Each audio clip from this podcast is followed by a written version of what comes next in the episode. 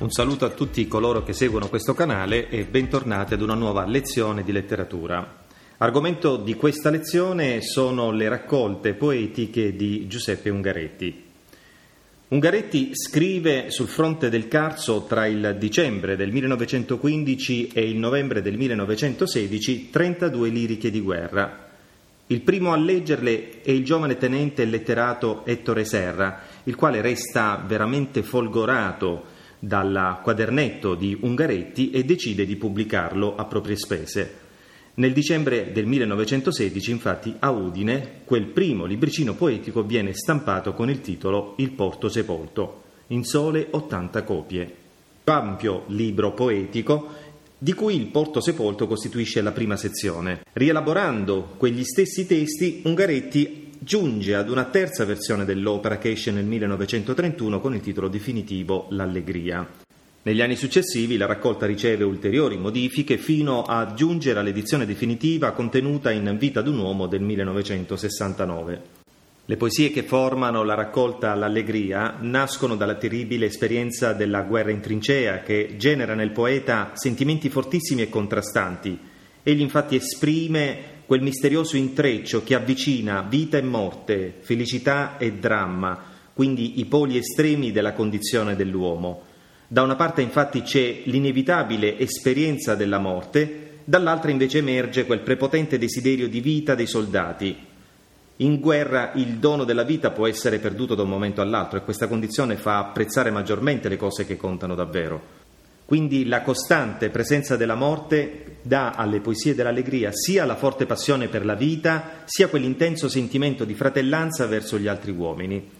Capiamo allora il senso del titolo del 1919, Allegria di naufragi, che di per sé è un ossimoro, una figura retorica cara ad Ungaretti. I due termini infatti esprimono lo stato d'animo, l'allegria, del naufrago miracolosamente sfuggito alla morte, desideroso di tornare a vivere nonostante tutto. Per il poeta la vita consiste in una serie di naufragi, di delusioni, di errori, davanti ai quali però non ci si deve abbattere, bisogna anzi ripartire e offrirsi di nuovo alla speranza. Visto così il naufragio perde ogni caratteristica tragica verso invece la liberazione finale. L'allegria rappresenta quindi la positiva conseguenza del naufragio. La raccolta successiva, Sentimento del tempo, pubblicata nel 1933, segna invece una forte novità rispetto all'allegria. Le poesie qui abbandonano intanto lo scenario bellico per ambientarsi a Roma o nella campagna romana. All'angoscia provocata dalla guerra si sostituisce la riflessione sul significato della vita. I motivi di fondo della nuova raccolta sono due, il sentimento del tempo, cioè la riflessione malinconica sul passare delle stagioni e della storia umana, e il bisogno di Dio. Questo secondo motivo si spiega con il riavvicinamento da parte del poeta nel 1928 alla fede cattolica. Il tempo cantato da Ungaretti non è quello della storia, è un tempo interiore e soggettivo. In questa raccolta infatti il poeta richiama vari momenti del giorno e dell'anno, oppure episodi della propria esistenza, le sue poesie non sono però una semplice rivocazione del passato. L'obiettivo di Ungaretti è quello di rivelare l'aspetto più profondo degli esseri umani, una rivelazione questa che egli cerca di esprimere attraverso il linguaggio analogico che aveva già sperimentato nell'Allegria. Il sentimento del tempo genera in Ungaretti dunque la percezione della fragilità di ogni bene o affetto. Tutto viene consumato dalla morte. E per restituire valore al passato e dare stabilità e durata alla vita umana, il poeta avverte allora il bisogno di recuperare dei valori eterni. Emerge qui la dimensione religiosa, rievocando il proprio passato, come l'infanzia ad Alessandria d'Egitto, il rapporto con la madre, il poeta riflette sulla storia dell'intera umanità. Un tempo gli uomini erano innocenti e felici, ora invece la storia è dominata dal dolore. Per recuperare allora questa iniziale innocenza serve l'intervento misterioso di Dio. Analizzando gli aspetti stilistici, questa seconda raccolta, Sentimento del Tempo, propone un rinnovamento rispetto alla prima, l'allegria.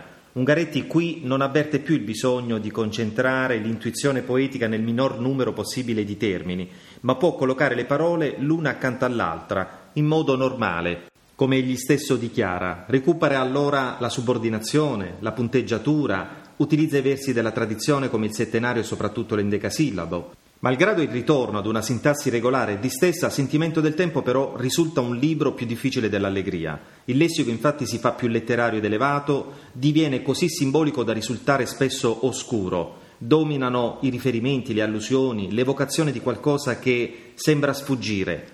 L'utilizzo dell'analogia già presente nella raccolta L'Allegria diventa però qui dominante. Con questa seconda raccolta Ungaretti è sempre più vicino ad ispirare la corrente poetica dell'ermetismo. Dopo Sentimento del tempo, la produzione poetica di Ungaretti si concentra su due tematiche prevalenti, il dolore e l'esilio.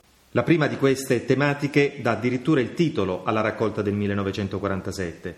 Il dolore del poeta è nello stesso tempo personale e collettivo, Ungaretti soffre sia per gli eventi drammatici da lui vissuti, come la morte del fratello e del figlio Antonietto, sia per quelli che colpiscono l'intera umanità, come ad esempio i giorni durissimi dell'occupazione nazista della città durante la Seconda Guerra Mondiale. La seconda tematica, quella dell'esilio, riferita al desiderio di un ritorno ad una vita più pura e piena, ispira i versi della Terra Promessa, un libro di frammenti poetici che ha per protagonista Enea, L'antico eroe del mito è una sorta di controfigura del poeta, anch'egli infatti alla ricerca delle proprie origini.